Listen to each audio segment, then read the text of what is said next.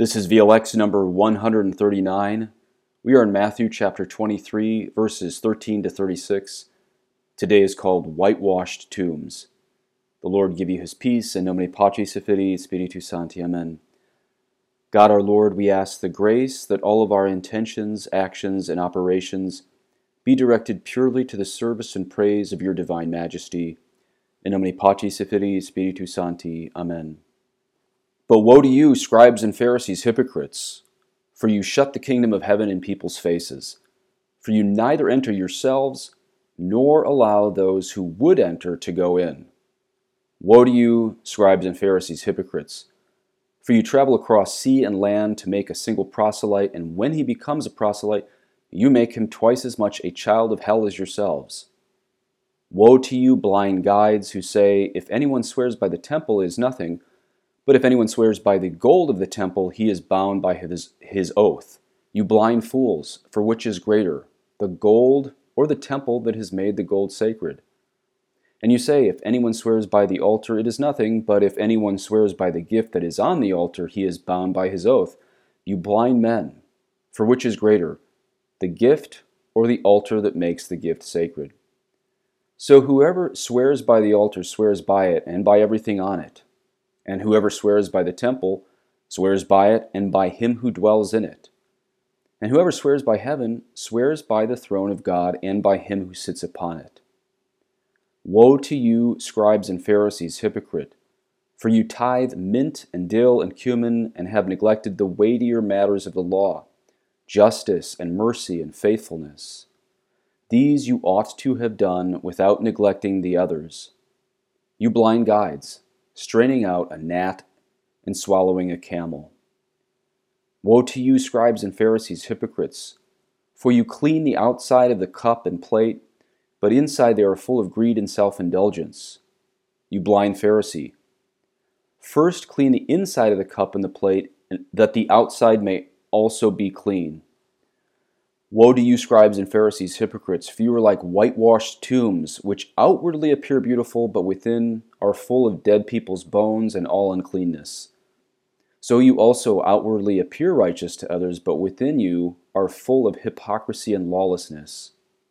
Woe to you, scribes and Pharisees, hypocrites, for you build the tombs of the prophets and decorate the monuments of the righteous, saying, If we had lived in the days of our fathers, we would not have taken part with them in shedding the blood of the prophets.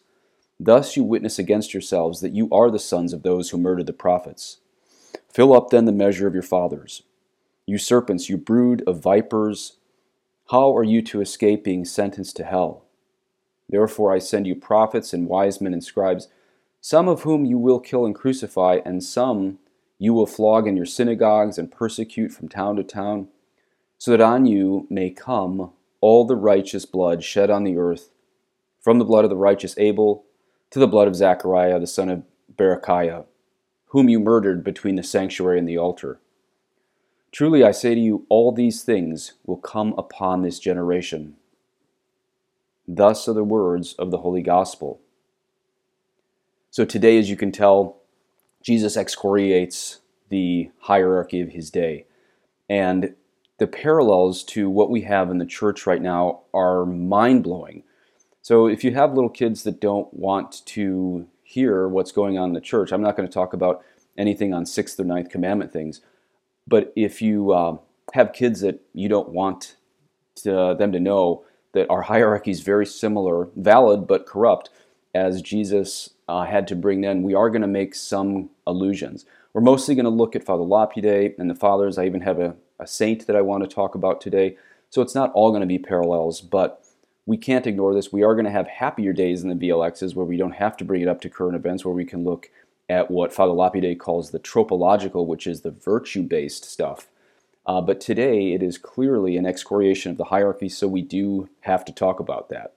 Let's look at the Greek of the very first verse. Again, we are in Matthew 23, verse 13. But woe to you, scribes and Pharisees, hypocrites, for you shut the kingdom of heaven in people's faces, for you neither enter yourselves nor allow those who would enter to go in. So uai, that means woe, dehumin, to you. And then we have grammates. You can probably hear the root or cognate there. Gramma is where we get grammar. and that means the scribes, those who write. And then the Greek sounds just like the English, pharisaioi, that's Pharisees, and hypokritoi. Anytime you hear hoi, that's the plural in Greek. We have some words, even in English, that come from that, like hoi polloi. That's both Greek and English, especially English for the rabble, most people on the planet, the hoi polloi. And so hypokritoi, you can probably figure out, means plural for hypocrites. And then hoti is because. Now listen to the, the next verb here. It's kleate. Kleate uh, probably is the root of our close, since it, it starts with KL or CL in our case. For you close the, and then it's interesting, the very next word is basileon, which means empire or kingdom. You close the empire, you close the kingdom of what? Ton uranun. Uranun. That's of the heavens. But it's interesting when before you get to the word heavens, because we're kind of used to hearing kingdom of heaven, just to see in the Greek there, you close the empire. The Pharisees, the hypocrites, they're closing the empire of God. And how are they doing this? Well, they're doing it by being hypocrites. And we're going to see what the church fathers I have to say about that in a minute. And so Jesus says, Neither will you enter. And then, as the Douay-Rheims says, and those that are going in, you suffer not to enter. Now, why does it use the word suffer in the Douay-Rheims? Well, let me give you the Greek word by word here. Oude means neither. Tous is the uh, plural. And then eser homenos is a participle, meaning those entering, those who would be entering. Aphiete means to allow, and eis is the infinitive to enter. So neither are you allowing those who would enter to enter into this empire of heaven. So there's people following Jesus who would want to become full followers of Christ, and the Pharisees are actually keeping people from Him. This is extremely serious because Jesus is saying, neither are you going to enter the kingdom, nor are those who would be entering the kingdom. Extremely serious what's going to be on their heads, the particular judgment and general judgment for keeping God's little ones from God Himself.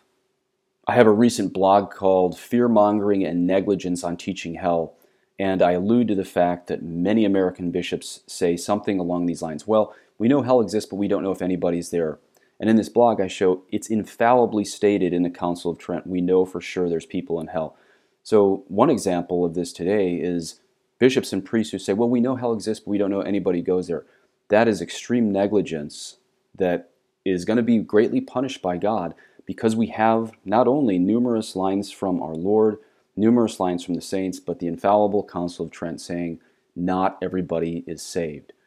In fact, it's so interesting to me how many people just make Jesus this hippie. Of course, he was love incarnate. Of course, he was um, infinite love in the flesh on earth. And because he was infinite, it's not even but or despite, it's because he's infinite flesh. He wants to make sure we don't destroy ourselves by following Satan, who's always so sneaky. Satan doesn't come at us with, you know, a. Uh, a forked tail and uh, little hooves. He always comes at us with what is going to be attractive or maybe a, a very gentle lie. And so Jesus has to use very harsh words to wake people up. In fact, Father Lapide is going to show us that just as there were eight Beatitudes, so also today we will hear eight warnings against the scribes. Eight and eight. Wow, you almost might think these are of equal importance.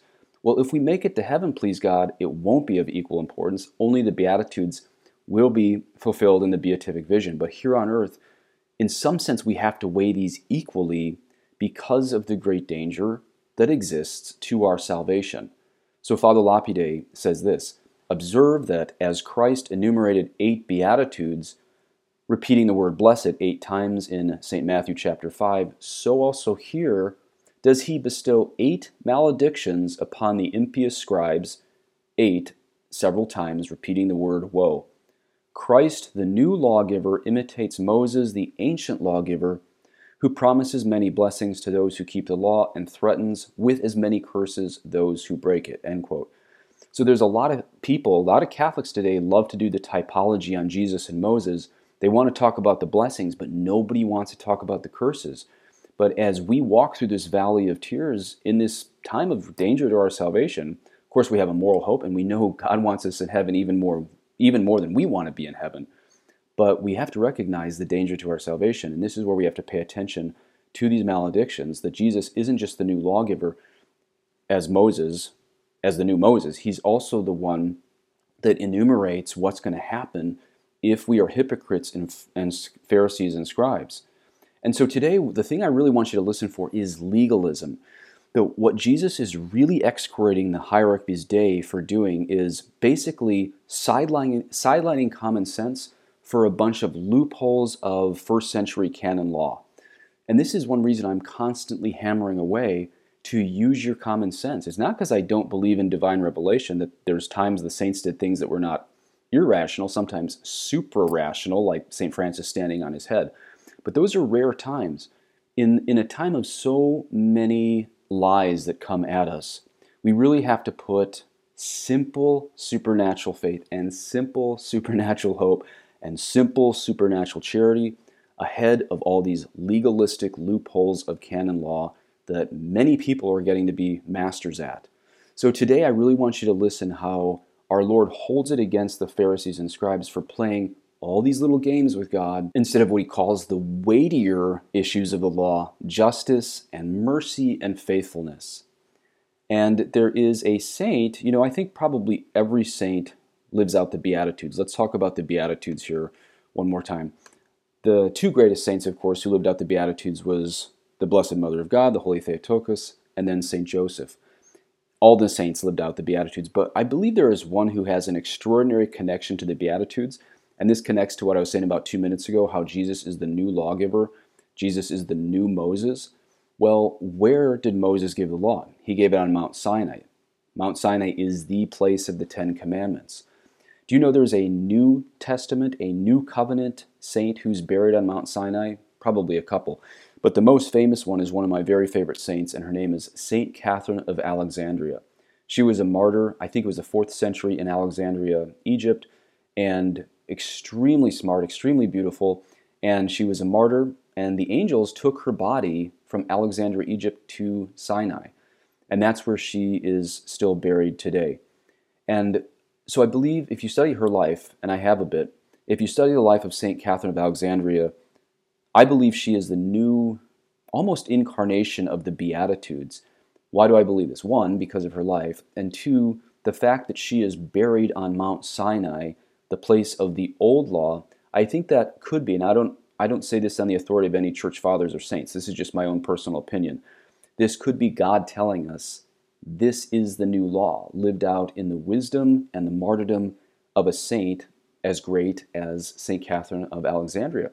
Again, buried on Sinai, the very place the Ten Commandments were given. So I sort of see in her, she is the Beatitudes. Here is the crowning aspect of the Ten Commandments on Mount Sinai, namely, the Beatitudes lived in St. Catherine of Alexandria. And according to those lines, even though Mary is the only true exemplar of the Catholic Church, in some sense, we could say maybe a, a very, very, very distant second would be St. Catherine of Alexandria as the new law is on Mount Sinai in her in some sense. Again, this is just my opinion, but I'm a, she's one of my favorite saints, and I think it's not a coincidence that God had his angels bring her body to Mount Sinai where she's buried today. So back to the text today, you know, just as Jesus he did appear to St. Catherine of Alexandria, who was a pagan. He wanted her as a pagan to get to heaven. She had some mystical experiences. She was baptized, died a martyr, and a virgin. And just as he wants to get every pagan and every Jew and every Muslim and every Catholic to heaven, so also all the Jews that surrounded him in the first century, he wanted to get them to heaven. And the number one obstacle, all these people who had seen his miracles and his teaching and his face, all of these things, it was the Pharisees claiming that he was bad and they were the true authority, essentially, that uh, he saved the most harsh words for them. So, heaven, that is this kingdom of heaven, this empire of heaven that Jesus wants to bring everybody to. And about that kingdom, Father Lapide says, it is as if Jesus were to say, For this kingdom has been shut for 4,000 years through Adam's sin. I, expiating that sin by my death, will now open it, that whoso believeth in me and followeth my life may enter into the open kingdom. Wherefore, many of the Jews, being aroused by my preaching, are striving to enter in. But you, O ye scribes, turn them away and shut heaven against them, by your vain and perverse traditions, which ye instill into their minds. And then Father Lapide continues quoting St. John Chrysostom, who says, The kingdom of heaven is Holy Scripture. The door is the understanding of Scripture, or Christ. The bearers of the keys are the scribes and priests. The key is the word of knowledge. The opening of the door is interpretation. Ye also cause men to offend by your wickedness and evil example, and because ye calumniate and persecute me, and draw them away from believing in me, which is the road to heaven, for I am the door, because by me alone there is entrance into heaven. End quote. So notice right there today that we're not actually saying, like Protestants do, that these Pharisees and scribes don't matter. St. John Chrysostom just pointed out the fact they do. He actually said, the bearers of the keys are the scribes and priests. So, just like me today, when I speak about church reform, I admit the current hierarchy is valid, but many of them are corrupt. And it's because I believe that they're valid that I speak so much about this, because just as St. John Chrysostom said, these are the bearers of the keys of the kingdom. And so when they act like hypocrites and keep people from them by playing can keep people from coming to Christ through canon law games instead of just the simplicity of Catholicism, they're going to burn in hell forever for doing this because Jesus is saying that very same thing to the hierarchy of his day. And this is why it's so serious that we sideline all of these legal loopholes and start to put the Bible and the magisterium ahead of all of these games. And so, this is why St. James says, Not many of you should be teachers. Not many of you should be teachers.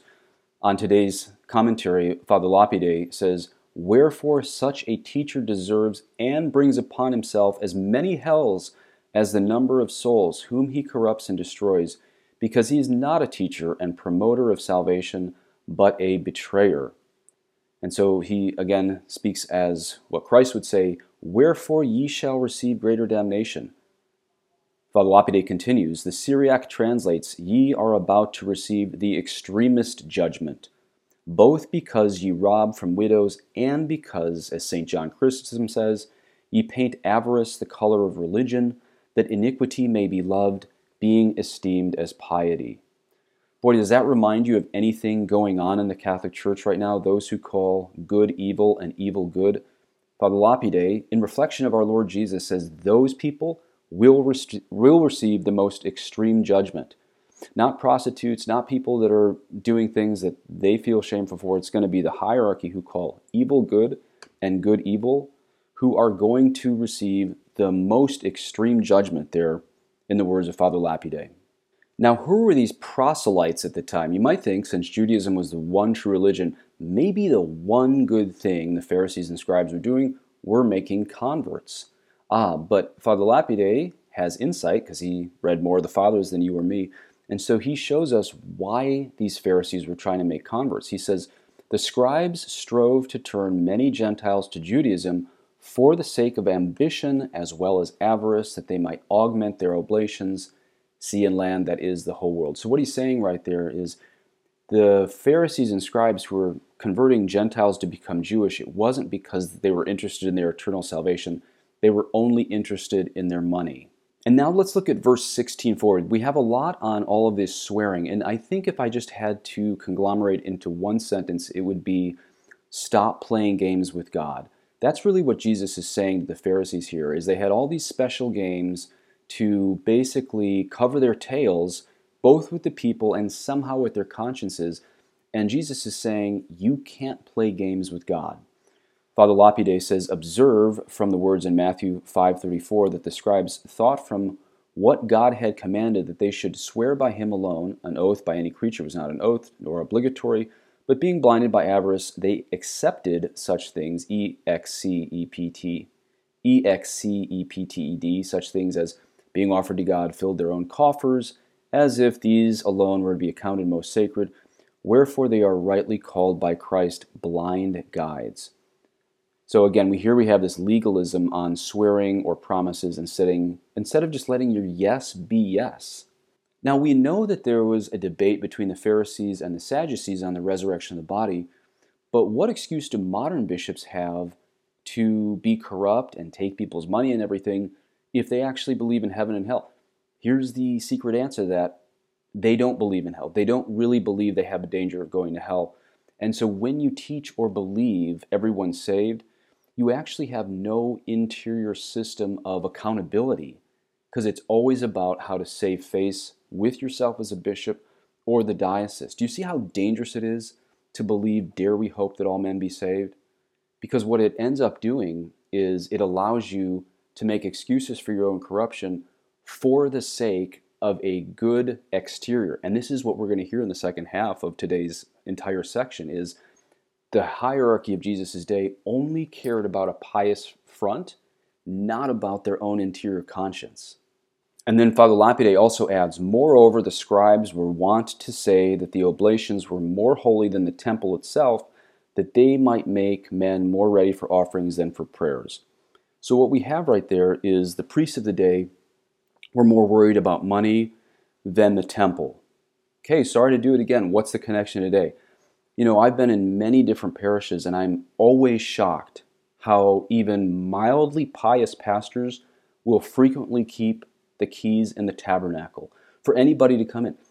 Do you think any of those pastors of those Catholic churches in, in the United States would ever allow in the sacristy the safe where all the money's kept just to be wide open? Or allow the turndial code just to be on a piece of paper right out in the open in the sacristy for everybody to see? Of course not. There is no priest in the United States that would allow the safe with all the money in the sacristy to be open for everybody to see or have access to. Why then is the key kept in the tabernacle where we have the most precious thing on the planet, the Son of God in the Eucharist. Why is that kept there in so many parishes? Well, you can learn what people value by what they do.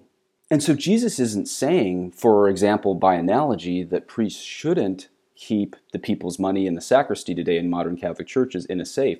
The problem is they're not taking care of the weightier things. And this is why when Jesus is talking about tithing on mint, he actually says right after that, these you should have done and the weightier aspects of the law. So this is what Father Lapide says there. He says, this is as if our Lord were to say, Therefore you are unbelievers, in that you lack faith, hope, and charity, which are the things that God above all requires, according to the words in Micah 6 8. I will show thee, O man, what is good, and what doth the Lord require of thee but to do justly and to love mercy and to walk humbly with thy God. These are the things which ye ought to have done, and not to omit the others, such as the tithing of mint, which was either commanded or permitted by the law. So, what our Lord is saying here is you have the priority of everything all jumbled up. And I think that's the same for us today. We as Catholics have to get back to the very basics of faith and hope and charity, not all of these ways that I can find a loophole to sin. And then let's look at verse 24. You blind guides, straining out a gnat and swallowing a camel. Father Lapide says all the codices, Greek, Latin, Syriac, and Arabic have camel, which is properly opposed to gnat as something very large to something very small. The sentence is proverbial and means Ye have exact care of trifling things, such as tithing of herbs, lest any one should defraud you in the smallest possible degree, but you at the same time commit without any scruple all manner of injustice, rapine, and other wickedness, as big as it were, as camels, which ye may be said to swallow down. end quote. And so this is why I think it's hilarious when normie Catholics call traditional Catholics Pharisees, because it's like, whoa, wait a minute who's the one trying to follow the basics of the gospel and the Ten Commandments? And then who's the group who's finding legalistic loopholes in canon law to keep sinning? This is what's so funny about that is traditionalists are actually, if you really look at the commentary of the fathers and Father Lapide, and even if you just straight up read Matthew 23, traditionalists are the least Pharisaical of all Catholics today because they're following the basic gospel instead of playing all of these games with God. And then verse 25 reads Woe to you, scribes and Pharisees, hypocrites, for you clean the outside of the cup and the plate, but inside they are full of greed and self indulgence. And Father Lapide says the meaning is You, O ye Pharisees, studiously wash and cleanse your hands, your bodies, the cups and plates and glasses out of which ye eat and drink, but ye fill your conscience with the uncleanness of rapine and every sort of wickedness. Now, what does that remind you of? priests really worried about washing their hands and not their consciences or others. Of course, this is so easy. This reminds me of two years ago when so many priests replaced the holy water with hand sanitizer. I mean, could there be another more clear allusion to the Pharisees worried about washing their hands instead of the inner clean, cleanness? Now, does holy water clean? No, but St. Teresa of Avila says holy water does keep demons away. Even more pronounced than this was the few dioceses, thankfully there were only few, that actually closed down baptism, and actually many dioceses closed down confession. Speaking of confession, let's look at verse 26 right here. You blind Pharisees, first clean the inside of the cup and the plate, that the outside also may be clean. So here we have this call to repentance. And we in the new covenant, of course, have baptism and confession for the forgiveness of sins, which cleanses us interiorly. And our Lord saying that's so much more important than an exterior cleansing. And so that leads to where we get the name of today's VLX, verse 27 Woe to you, scribes and Pharisees, hypocrites, for you are like whitewashed tombs, which outwardly appear beautiful, but within are full of dead people's bones and all uncleanness. So you also outwardly appear righteous to others, but within you are full of hypocrisy and lawlessness. Shows us how much more important to be right with God on the inside than just looking pious on the outside. And then verse 29 Woe to you, scribes and Pharisees, hypocrites, for you build the tombs of the prophets and decorate the monuments of the righteous, saying, If we had lived in the days of our fathers, we would not have taken part with them in shedding the blood of the prophets. You know, this is why it's funny to me how many Catholics rip on the prophets God has sent us. Look at someone like Father Jim Altman. Now, people often hold some of his stylistic points against him. I was talking to a friend of mine.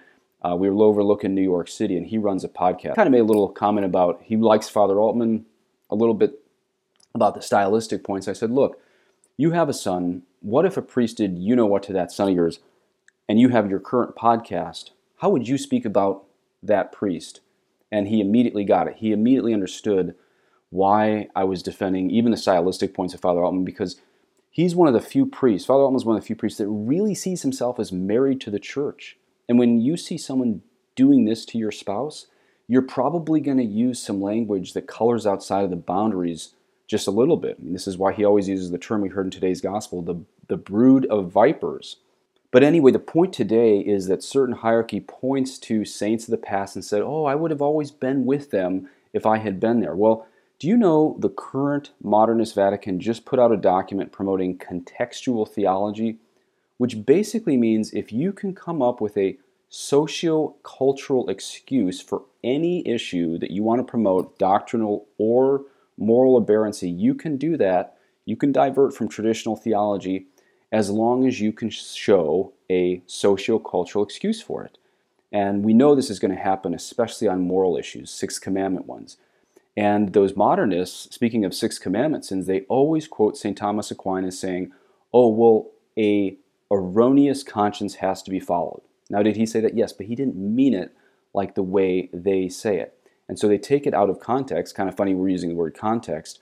They take that out of context, but really what they're doing is exactly what the hierarchy did pretending like they line up with a saint or a prophet from the past just to promote their own money, their own power, and the destruction of souls.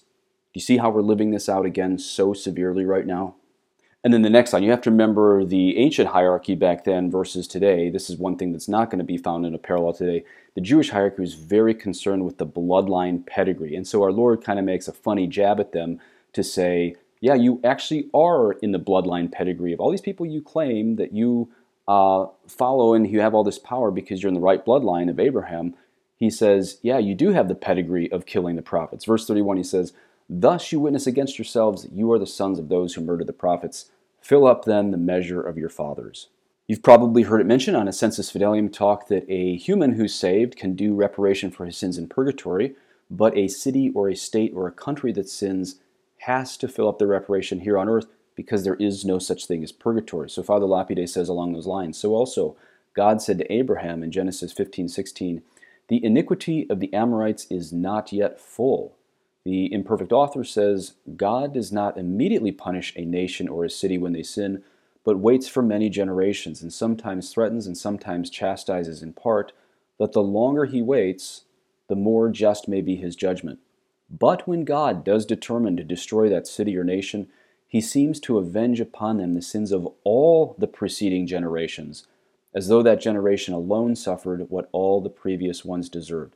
Thus, God commanded Saul to blot out the posterity of Amalek on account of the wickedness of their parents and their perpetual hostility to Israel. 1 Samuel 15 16.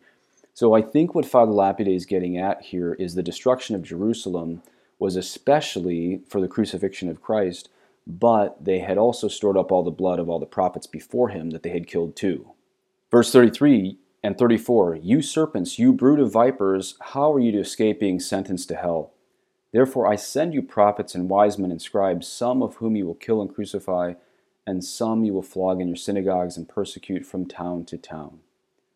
So our Lord is talking about certain martyrs in the Old Testament, and we know by oral tradition more than what's in the Bible how some of them died. We're going to hear this is also allusion to himself and the saints. And again, keep in mind for today, even today, most Catholics are rejecting the very few prophets that are being sent to them. Let's see what Father Lapide has to say. He says, verse 34 means, Because ye as serpents and vipers will kill me, your Messiah, for which wickedness you will be cut off and condemned to hell. I have had pity on you, and will send you my disciples after my death that they may avert from you this destruction, that they may arouse you to repentance and faith in me. But then what do the religious leaders do with the apostles? Father Lapide continues Some of them you will kill, as St. Stephen by stoning, James the Greater by sword and crucify, crucify and St. Simeon, Bishop of Jerusalem, successor of St. James. And some of them you will scourge, as Peter and the apostles in Acts 4 and 5, and persecute them from city to city like Paul and Barnabas in Acts 13 and 14. And then the last two verses today, 35 and 36 of Matthew chapter 23. So that on you may come all the righteous blood shed on earth, from the blood of righteous Abel to the blood of Zechariah the son of Berechiah, whom you murdered between the sanctuary and the altar. Truly I say to you, all these things will come upon this generation. So, what our Lord is saying is, you will pay and that's going to be done by the destruction of Jerusalem, which, as you all know, happened about 40 years after they killed Jesus. A couple things from Father Lapide here. He quotes St. John Chrysostom saying, Even as the rewards which all the preceding generations deserved were bestowed upon those who received Christ, so what their wicked ancestors merited came upon the latest Jews. So notice that's actually a very positive statement right there. What St. John Chrysostom is saying is the Jews of Acts of the Apostles who were actually baptized and converted, it's no wonder they were given all these miracles and graces, knowing Our Lady personally, seeing all these miracles, probably performing numerous miracles themselves. So um, that first century was this explosion in blessings and destruction both because of what had been stored up among God's chosen people. And if you heard Dr. Taylor Marshall, I really encourage you to listen to one of his last ones on can Christians support Israel? Because it's not a political podcast. It's really about Romans 9 through 11, how there's only one tree. There's not two trees. There's only one tree, which is God's tree. And at the passion, death, and resurrection of Jesus, that fulfillment in Christ, who is God Himself, you have to remember, because He's God Himself, there's only one tree, and that's entirely fulfilled in the New, New Testament. So the Old Testament flows directly into the New Testament. This is actually just, it's one God and it's one gathering. This is why it's so important we realize how many Jews were baptized in the first century.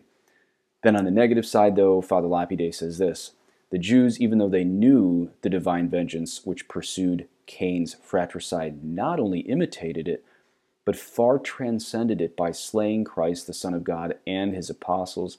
We may add that Although Cain was not a direct forefather of the Jews, he was one of their collateral ancestors. He was the brother of Seth, from whom Abraham and the Jews were sprung. And finally, who was this Zacharias mentioned in Matthew 23 today?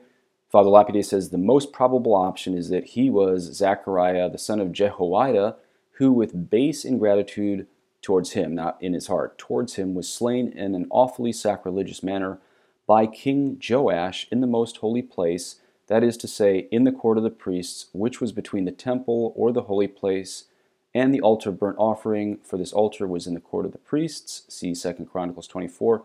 So St. Jerome and others say this Zacharias slain between the temple and the altar, marking the stones with indelible spots of blood.